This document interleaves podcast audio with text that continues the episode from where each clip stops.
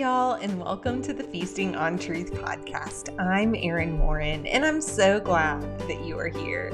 We are nearing the halfway point of our study of the Gospel of Mark called Unexpected Savior. And y'all, every week I continue to be in awe of the masterful way in which Mark tells us who Jesus is and why he came. Before we get to chapter 7, I want to remind you all about my new devotional coming out in January. It's called Everyday Prayers for Faith Finding Confidence in God No Matter What. It's a 30 day uh, journey through the promises of God. Um, and I think it's so appropriate that as I prepare to release this in Mark, we have seen um, so many times how our view of God affects our faith in God. And that um, faith is really at the core, um, at the foundation of our belief and the fruit in which it provides in our life. Um, and that is how we go through hard times. That is how we face um, the things that this world continues to throw at us. It is the confidence in knowing who God is. Knowing His character deepens our trust in Him. And what fuels our confidence is knowing that He is faithful to keep every single one of His promises. And He is faithful to be who He says He is. Um, but we need to know what those promises are. And so this devotional will help you see not only the character of God, but how He is faithful to keep His promises. You can pre-order through my website at feastingontruth.com slash faith. Mark chapter 7. Oh, y'all, this one did require quite a bit of cultural context study. It's a great example of why we need context to better understand scripture.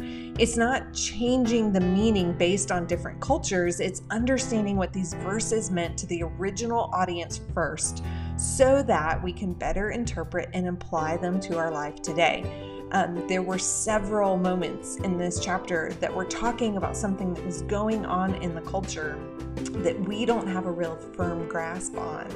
Um, and so taking the extra time to go to a cultural commentary that, that has a little bit more of that history and background information helps us see the intent that Mark has in these passages. And y'all, this one closes with one of my favorite man of sorrow moments. Um, he is our unexpected Savior. And I love the picture that Mark gives us as he heals the deaf and mute man. Here is Mark chapter 7.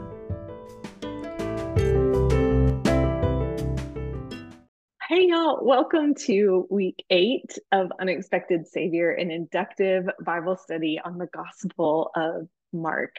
Um, we are in Mark chapter 7. Before I get there, though, let's open up in a word of prayer. Oh, Father, um, I am just so grateful. I'm so, so grateful, Lord, um, for the opportunity to come to your word together. Lord, for the opportunity to share your truth. Um, Lord, this chapter brings us so much hope, Lord, and we're just so thankful for who you are. Lord, let us not miss it. Um, let us have eyes to see and ears, Lord, ears to hear.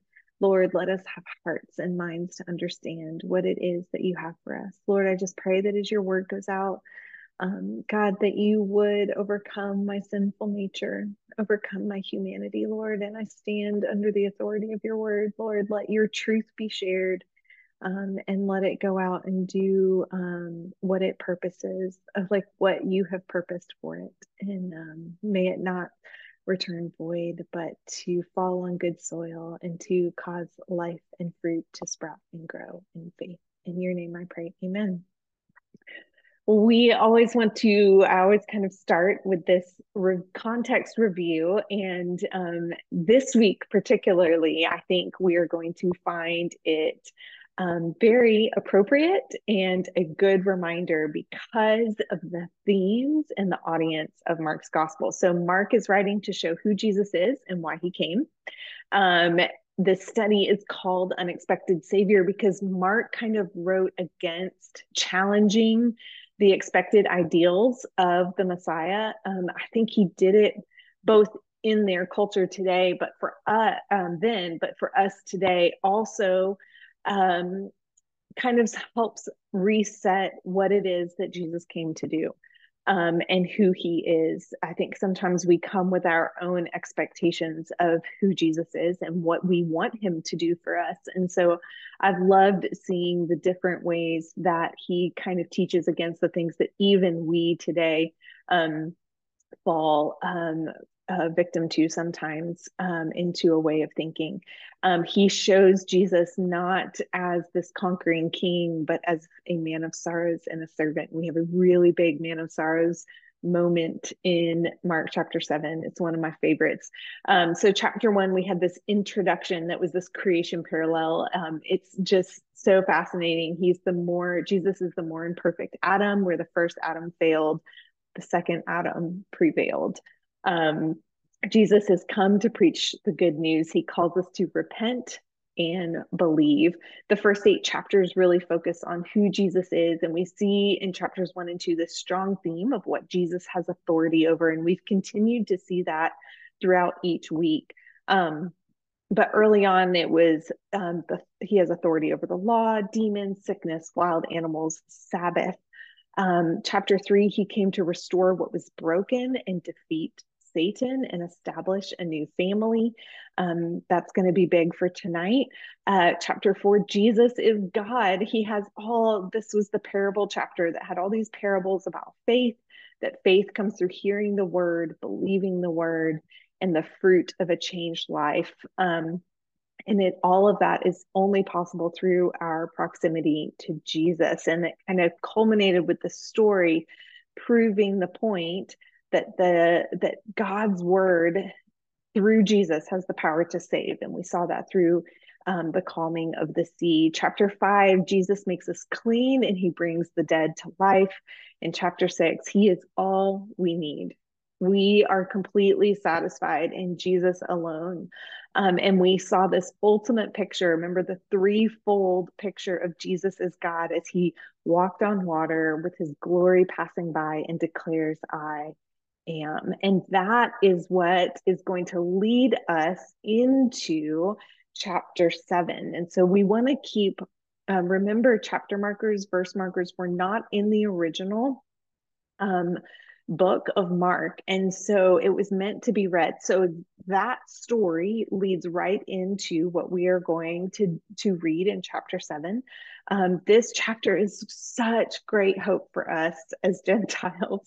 Um, is Mark is using a huge, big insider outsider motif this week. Um, he has just proven that he is God, and that is important. That means that Jesus has authority. And that is the backdrop as we move into chapter seven. So let's start with our first section here. Now, when the Pharisees gathered to him with some of the scribes who had come from Jerusalem, remember, he's still in the region of Galilee. We're getting close to when he's going to move to Jerusalem, but all these scribes have come from Jerusalem to check out Jesus they saw that some of his disciples ate with hands that were defiled, that is, unwashed. For the Pharisees and all the Jews do not eat unless they wash their hands properly, holding to the tradition of the elders. And when they come from the marketplace, they do not eat unless they wash. And there are many other traditions that they observe, such as washing of cups and pots and copper vessels and dining couches. And the Pharisees and the scribes asked him, Why do your disciples not walk according to the tradition of the elders, but eat with defiled hands? And he said to them, Well did Isaiah prophesy of you hypocrites, as it is written, This people honor me with their lips, but their heart is far from me. In vain do they worship me, teaching as doctrines the commandments of men. You leave the commandment of God and hold to the tradition of men. And he said to them, You have a fine way of rejecting the commandment of God in order to establish your tradition. For Moses said, Honor your father and mother, and whoever reviles father or mother must surely die. But you say, if a man tells his father or his mother, Whatever you would have gained from me is Corban, that is given to God, then you no longer permit him to do anything for his father or mother, thus making void the word of God by your tradition that you have handed down and many such things that you do. So we heard a re- very often repeated word here in this section tradition. Um, we see just real quick at this aside kind of explaining Jewish tradition. So that's how um, it's imp- that's when it's important for us to know that um, he's writing to a primarily Gentile audience, and so he kind of has these asides. We're going to see another one here in a minute, but that kind of um, explains what's going on because they may not have the cultural context. Um, and so he quotes Isaiah 29 13, talking about how um, this people honor me with their lips, but their heart is far from me. Um, they are placing man above God.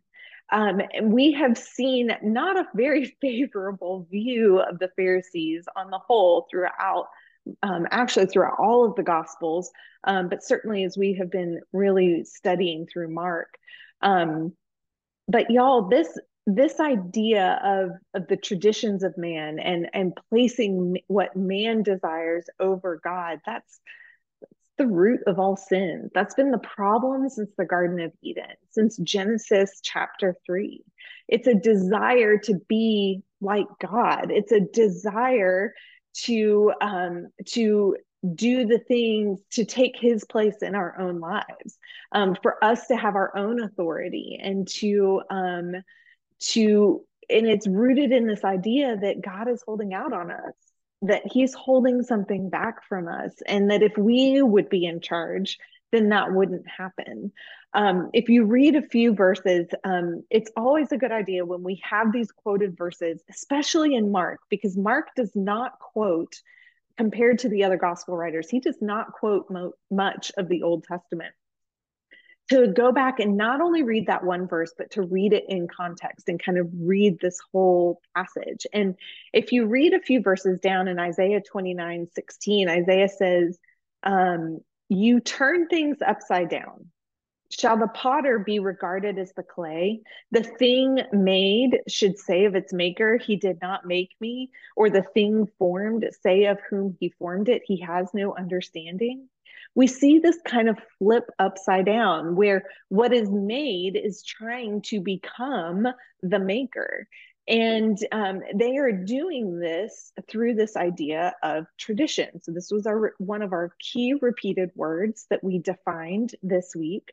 Um, Merriam-Webster defines it as an inherited, established, or customary pattern of thought, action, or behavior, such as a religious practice or a social custom. We have traditions that we have in our families um, for holidays, um, just different things that we do. It's this kind of um, pattern of thought or behavior that that happens, um, but it's rooted um, in people. Um, the Greek word is a handing down. Um, it comes from two root words. So we have that um, root word that means close beside, and to give over. So it's the Helps Word Studies describes it as properly give or hand over from close beside. So it's referring to tradition as passed from one generation to the next. Um, and so what we're seeing here is, is these traditions were something that were born of man, not of God. They are the rules of man, not the worship of God. They are not as concerned about the worship of Yahweh as they are about the rules and traditions that have been established. Um, uh, this week has several instances where we um, it is necessary for us to come to some sort of cultural commentary to help us kind of understand because we are living in 21st century America, not in um, 64 AD. So, um, this uh, tradition of washing the hands before a meal and washing your hands when you came back from the marketplace is not in the Old Testament. In fact, most scholars believe that it was not established until after the closing of the Old Testament. Um, if you think back to Mark 2, we talked about the rules that were added on by the Pharisees. Um, and um, you know, so there was this idea that, you know, maybe when we talked about this um, in Mark 5 with the woman who had been bleeding for 12 years, that, you know, by, by her pressing through the crowd, how these other people were unknowingly being made unclean. And so one of the ways that they were trying to combat that was they would just created this tradition that you would wash your hands when you came back. And it was a ceremonial washing. It's, it's not like a wash your hands before supper, kids. Um, uh, they had this these elaborate rules of how you would wash your dishes. All of it extra biblical, extra on top of scripture. Um, and so Jesus gives this further example here in verses 9 through 12. And if you're like me, you read it and you were like, huh, what? It's Corban. What does this mean? Um, so the NIV Cultural Background Study Bible explains it this way Jewish people could vow and dedicate property to the temple. So Corban means consecrated to God. So if they had um, land or material, they could dedicate it to the temple and say it's consecrated for God and it's to be used for spiritual purposes. One could thus render property forbidden for others' use, and some exploited the loophole that this practice created. One could dedicate for sacred use what instead should be used for the care of aged parents. And so, what was happening is that some people would then um, take what was needed to care for their parents, but then, quote unquote, dedicate it to God, consecrate it, use it as Corban, and then not be able to fulfill the law of God to take care of their parents. And so, um, the Pharisees we see here are continuing to add their own rules. They're putting themselves in the place of God. And y'all, that is always, always, always dangerous territory. And we have to be very careful where we add rules to scripture. Um, we need to be careful of how we use or misuse spiritual things. Um, I always talk about this, and it's a controversial topic when I say it, but the word quiet time, not in the Bible. And so when we make rules about quiet time having to be this time where you go alone with God every morning and you have to have like your cup of coffee and a cute journal and a nice wood table and or a big chair and a blanket, you know, like we add these things to scripture. We are able to come to God's word and have time with him. It is important that we do set aside time to be alone with God, but it doesn't have to look like four o'clock in the morning or um, you know, the Lord is there with us all day long, and we need to take and set that time aside to Sabbath with Him, to commune with Him, to pray with Him. But it doesn't have to be first thing in the morning. um, is there some research maybe sometimes that that's a good thing? Yes, but I just I I don't think very well at six o'clock in the morning. So um, I just I have found throughout the years how it helps free people when they recognize see there is not a rule in scripture about quiet time um so we need to be very careful very careful and i ask myself all the time when i get kind of um I get flustered or upset about something. Is this something that is a scriptural command that God has given us, or is this a rule that we have added on top of it? Um, so there's my soapbox for that. Okay, let's move on to, to 14. So we have our Pharisees who are choosing their own way over God's way. And then we're going to kind of keep building on this idea.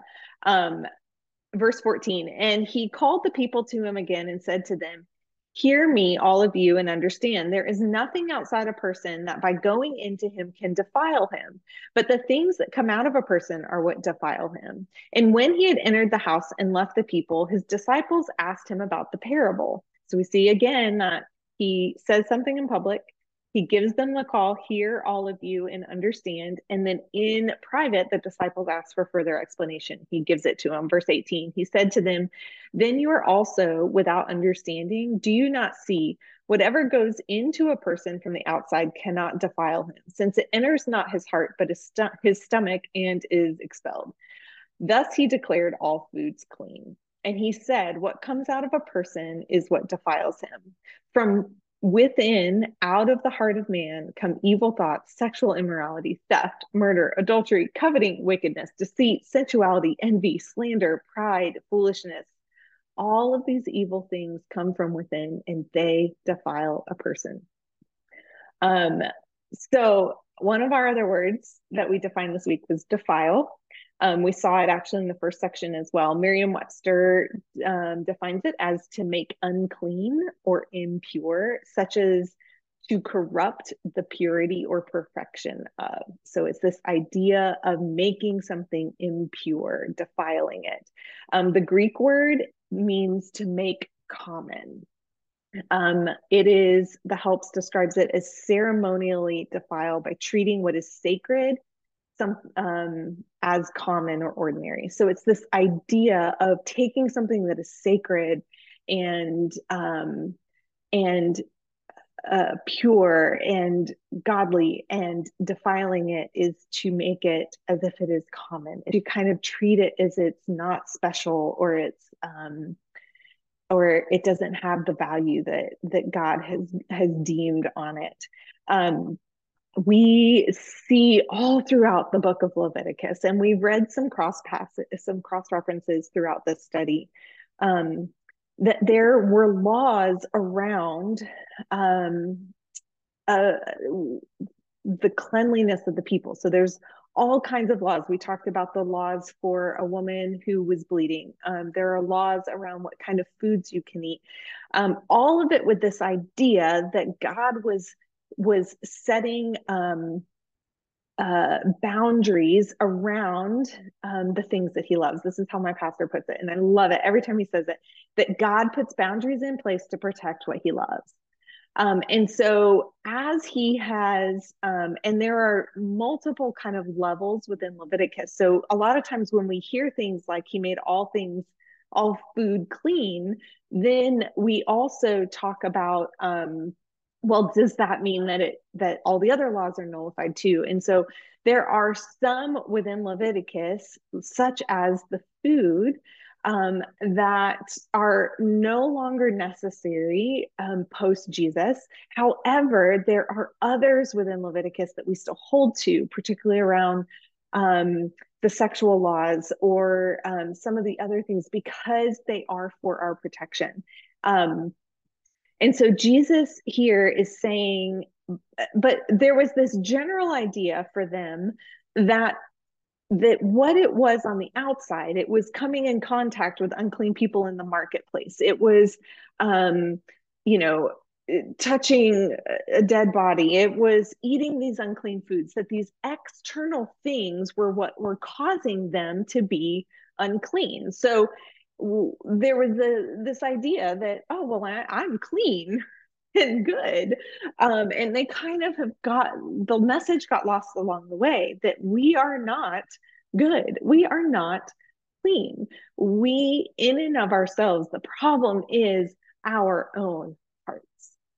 It's an internal problem. And jesus here is saying listen the food you put in you doesn't go into your heart it gets expelled. Yes, it's a gross metaphor. He's very matter of fact in here. The problem is not external, the problem is sin. The problem is us. And the problem is our hearts. And we see that, as I said, right from the beginning in Genesis 3. We believe that God is holding out on us. We believe um, that we want to circumvent his boundaries. We want to usurp his authority in our life. The problem, the root of sin, is in us. There's a great analogy I talk about often that um, if you were to hold a, glass of water out and I were to come and shake your arm, you would say, um, Why did water come out of the cup? And most of us would say, Because you shook my arm. It's the external. But the reason water came out of the cup is because water was what was in the cup. And so when we get shaken, whether it is by our own sin, our own selfish desires, or sometimes it's the trials in our life, this has been a big theme for me. I always talk about all the ugly things that God continues to shake out of me as, as we walk through hard things. Um, the reason why that ugly stuff comes out of me is because that ugly stuff is what is in me. Um, Romans 3:23, um, it actually the second half of 22 starts For there is no distinction, for all have sinned and fall short of the glory of God. Y'all, we are all common in our sin, it is inside of us. But when we surrender to his ways, when we give our life to Jesus, what does he put inside of us? His spirit. And now we have a new control center that helps us to lay aside the things that are not of God. He can help us change. We have to let Him rule within us and not allow the flesh in us. Um, and as I said, there's this little phrase. So again, we see another little aside here um, that He has declared all foods clean. Now, this was a highly debated topic. We talked about this in um, our study of Romans. Um, that um, it's a highly debated topic in this time because as the early church is forming and kind of getting going, you have Jewish believers who are wanting to hold to some of those food laws, and you have Gentile believers who have never had food laws. And so there was clashing within the church. And so um, but I love the way that the Holman Christian Standard Study Bible puts it. Um, it says, Recall that Mark was written under Peter's influence and that Peter learned in Acts 10 15 that all foods are clean. Thus, the parenthetical statement of Mark 7 29 indicates that Mark, Peter, and others looked back afresh on Jesus's saying and realized that he had pronounced all foods clean. They had failed to um, fully to grasp this when Jesus originally uttered it. So we've talked a lot about the disciples' misunderstanding in the moment that was then made clear post resurrection. And so we see this here where Mark kind of puts us remember, we're in like around probably 64 AD. So we're talking 30, 35 years after Jesus's death and resurrection. And so he's kind of putting these asides in to kind of say, oh, hey, by the way, remember all foods are clean. Okay. So remember who his audience is the Gentiles. So this to them would have been very encouraging. Um, if you want to do some deeper study on, on some of that, you can go to Romans 4 13 through 23 and First Corinthians 2 16 through 23. Both of those um, really reference and kind of this idea of this ex the internal sin versus the external food that we eat. Um, and so we're now we're going to build even more. So we have um, we have the pharisees who um, are are choosing the laws of men and and jesus kind of setting and mark kind of reestablishing like you know this was not what god had established. This is what man established. Um, all foods are clean. So we're finding we're we're building this hope for the gentiles because remember the gentiles were considered unclean to the to the jewish people. Um, and we get to verse 24 and from there he arose and he went away to the region of Tyre and Sidon, and he entered a house and he did not want anyone to know, yet he could not be hidden. But immediately a woman whose little daughter had an unclean spirit heard of him and came and fell down at his feet. Now the woman was a Gentile, a Syrophoenician by birth, and she begged him to cast the demon out of her daughter. And he said to her, Let the children be fed first, for it is not right to take the children's bread and throw it to the dogs. But she answered him, Yes, Lord, yet even the dogs under the table eat the children's crumbs. And he said to her, For this statement you may go your way. The demon has left your daughter. And she went home and found the child lying in bed and the demon gone. So, a couple things. One, um, and and this is one of these instances where I'm going to say we we could go to Matthew's account. Matthew has an, a little bit more of an expanded version of this story. However, I want us to focus on what Mark tells us because I believe he's building a very clear line here. Um, and he really kind of tells us the key things.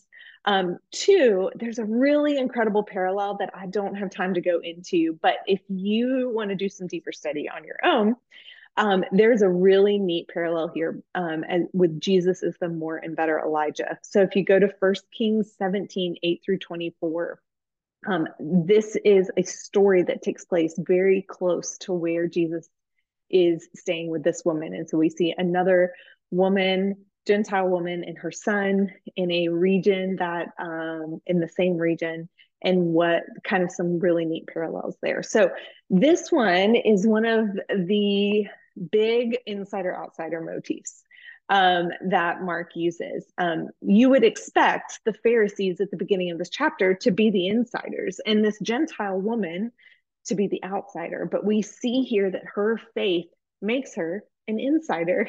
And the Pharisees who remain hardened and unable to allow the seed of the word to take root in their life um, continue to remain on the outside. So um, remember that we can tell much about a person's heart in the way that Jesus responds to them.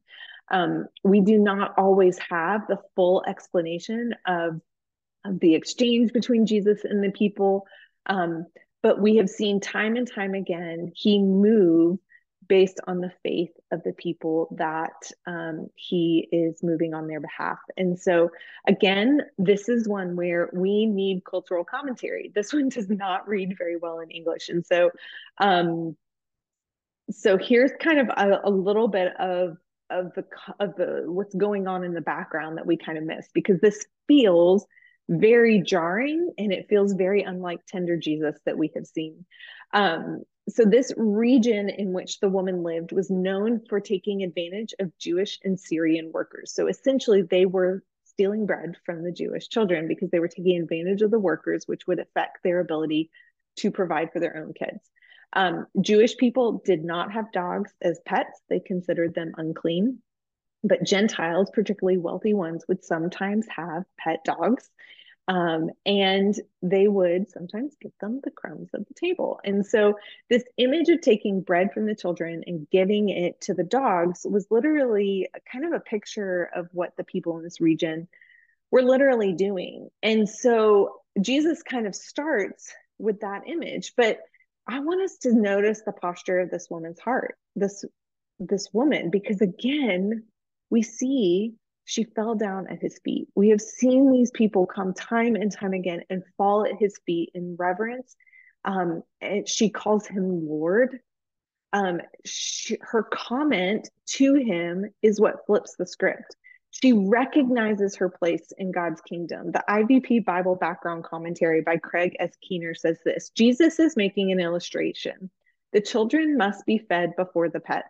And the Jewish people, therefore, had first claim. Um, example of that is Exodus 4:22. The statement would still sound offensive, but the woman surmounts the obstacles. Sometimes obstacles were provided to give opportunity for exercising faith. He is saying that he will not heal like pagan magicians.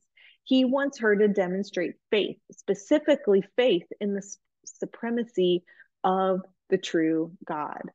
And so that is what we see working here. It is a recognition that she knows he is the God of Israel, that he is the supreme God.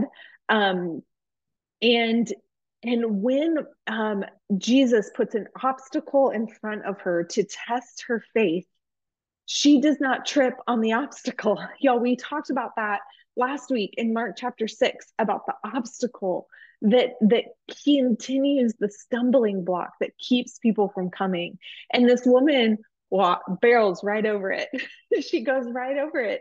Um, the pharisees were tripping and the woman persists. Her faith is true. And as a result jesus restores her daughter.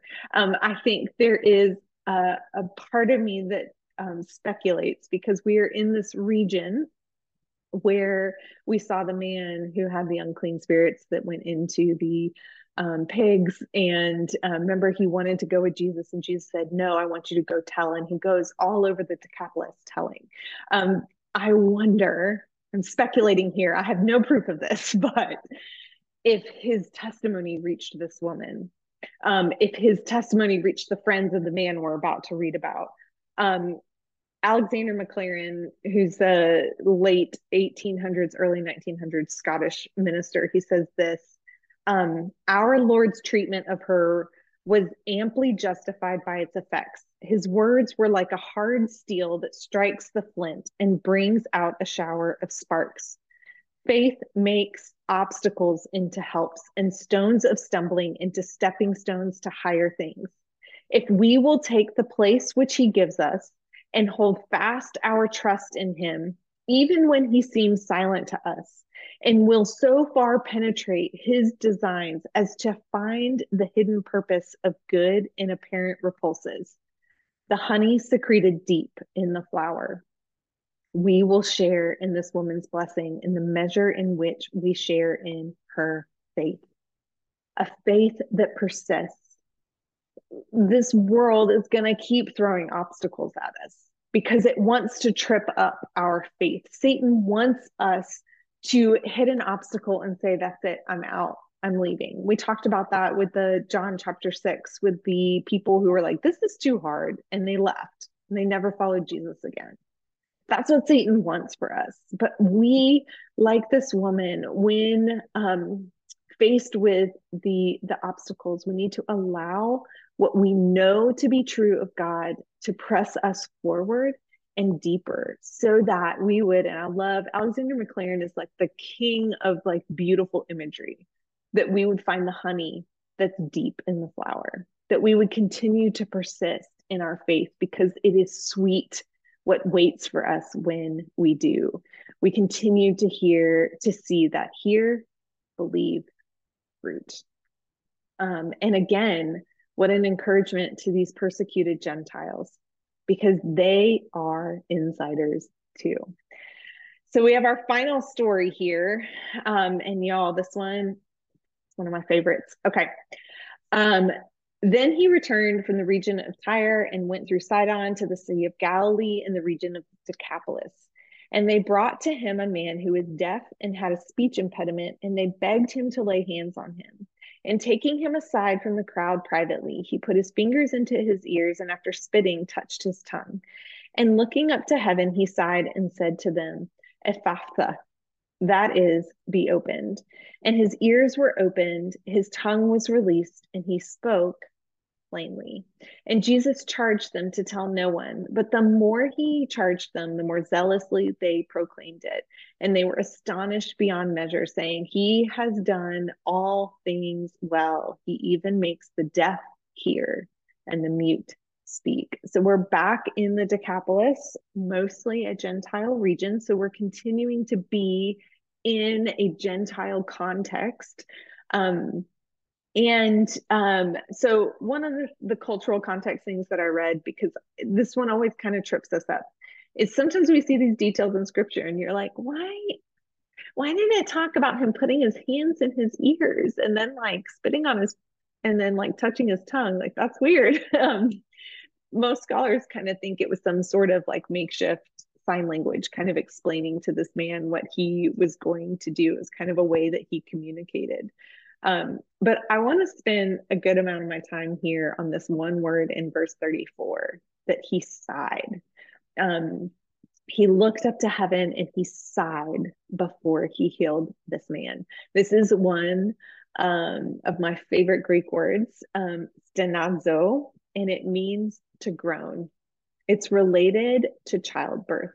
Um, the helps word dis- studies describes it um, properly to groan because of pressure being exerted forward, like the forward pressure of childbirth.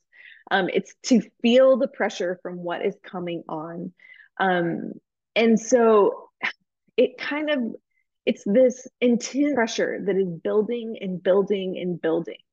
Um, it is related to pain, it is related to grief, and it carries this intonation that this is not how it was meant to be.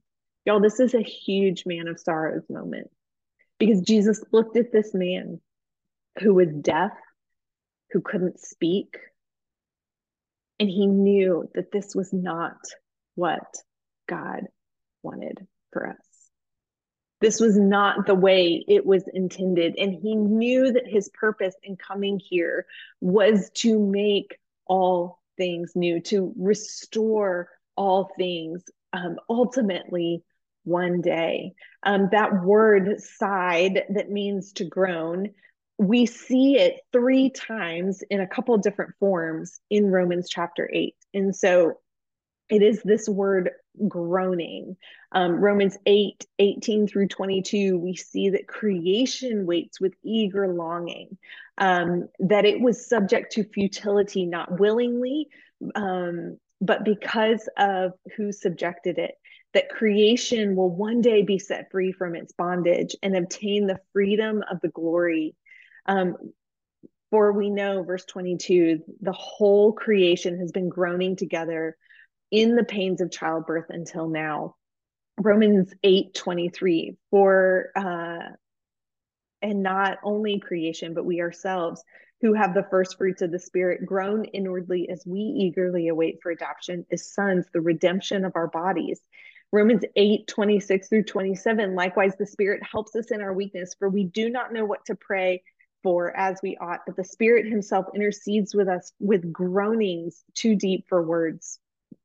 Creation is jointly groaning, waiting to be set free from the corruption that binds it um, there is brokenness in creation, the natural disasters that we experience, the decay that we see. Creation is is feeling the exerted pressure, waiting for the day that one day it will be brought to full restoration. We groan um, waiting for our glorification, for one day when the new heaven and the new earth um, and all things will be made right um, the Holy Spirit has groanings um, that this is not the way it was meant to be.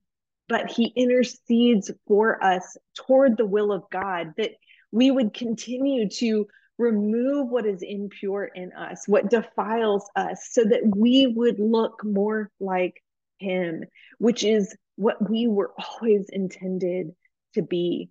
Um, he longs for us um, to be restored and to restore what is broken. And so we see um, here, um, and then as I was studying, y'all, um, I found a repeated Greek word within chapter seven. Um, it is this word well. It uh, it means rightly commendable and excellent. It's the one that we see here at the end in verse 37 but it's also the same word in verse 6 where it says isaiah spoke rightly when he said this people honor me with their lips and not their heart is far from me verse 9 he uses it ironically when he says you have a fine way of rejecting the commandment of god um, verse 27, it uses the same root word. Um, it's not right to take the children's bread and throw it to the dogs. And the woman responds, Yes, but. Um, and that word, y'all, it's the same word for the good soil. The word fell on good soil in this woman's heart. The word fell in good soil with the friends of this man who brought him, and then the Lord um, restored him. Jesus speaks a good word. We carrying this theme that the Pharisees were not right. Isaiah rightly calls them false. So there's this play on words, but Jesus is not like them. Jesus, um, as we close this chapter, um, he has done all things well. He has done all things right. He has done all things commendable. Um, he is the righteous one and he is good.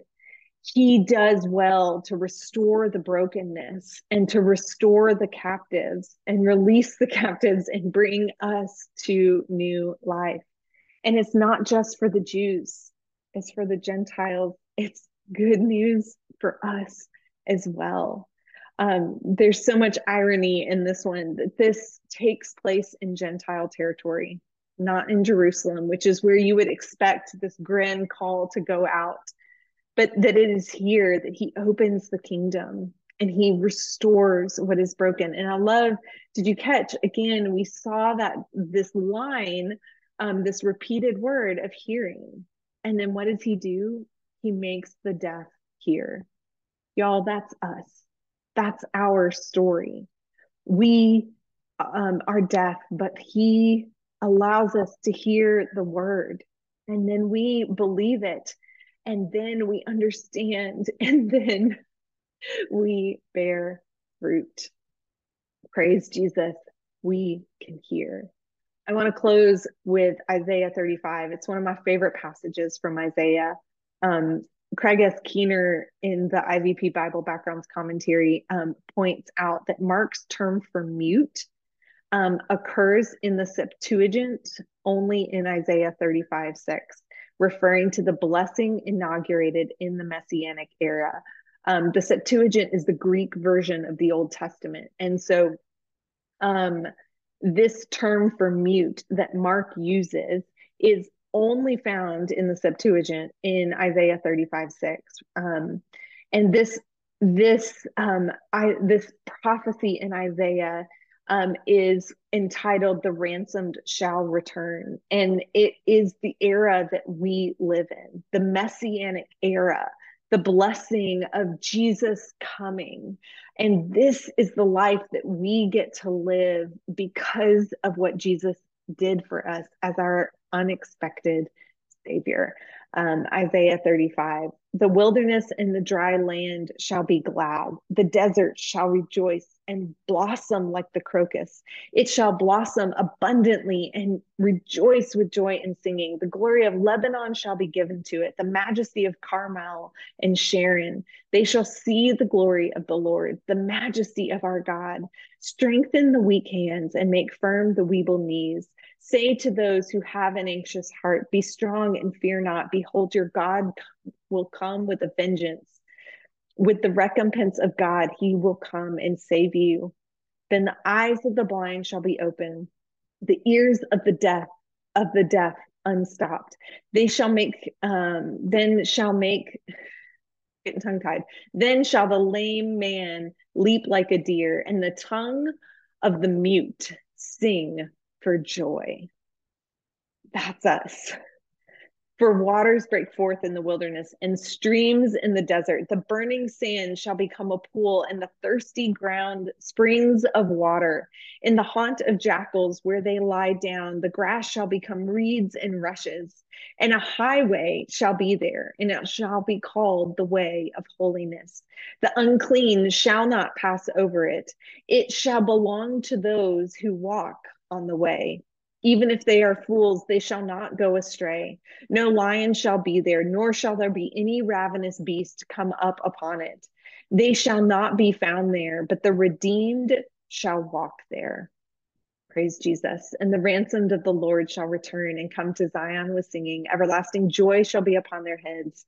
They shall obtain gladness and joy, and sorrow and sighing shall flee away. Y'all, we sing for joy. Our deaf ears have been unstopped and our mute tongues have been released, and we sing for joy because our Savior has ransomed us. And now we walk on the way of the redeemed, where we will walk for eternity. There's an abundance, though we walk through wilderness now, his abundance is with us. He is righteous and he is restoring the brokenness. We groan now, but y'all, one day, one glorious day, he will fulfill his promise to return and he will uh, make all things new.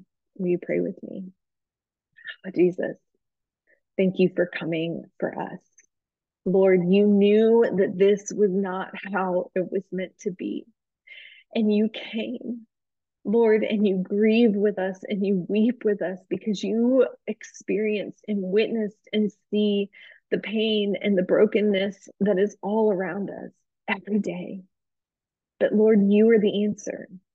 You are the one who can make all things new. You are the one who restores the broken, the one who releases the captives, the one who ransoms us, who paid the price so that we might walk on the way of holiness, the place where we walk, Lord, um, seeing your glory, beholding who you are, Lord. You walk with us and before us and behind us, and you do not leave us or forsake us. Lord, thank you for your protection over us. Thank you for all that you do. Lord, we are yours. We are your people, and we are so grateful. And it's in your name I pray. Amen.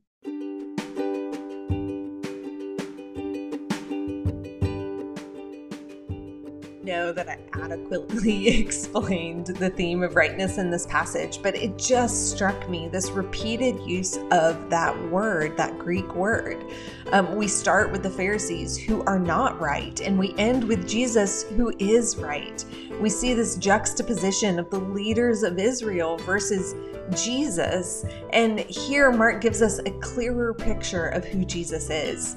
Um, that he does not use his authority as a weapon, that Jesus um, does not worship his authority. He is humble and compassionate and grieving alongside us. He doesn't stand off to the side, um, high and mighty, but he comes alongside us. He grieves with us. He sees us in our broken state. He didn't sit in heaven and say, Too bad you messed up, you reap the consequences.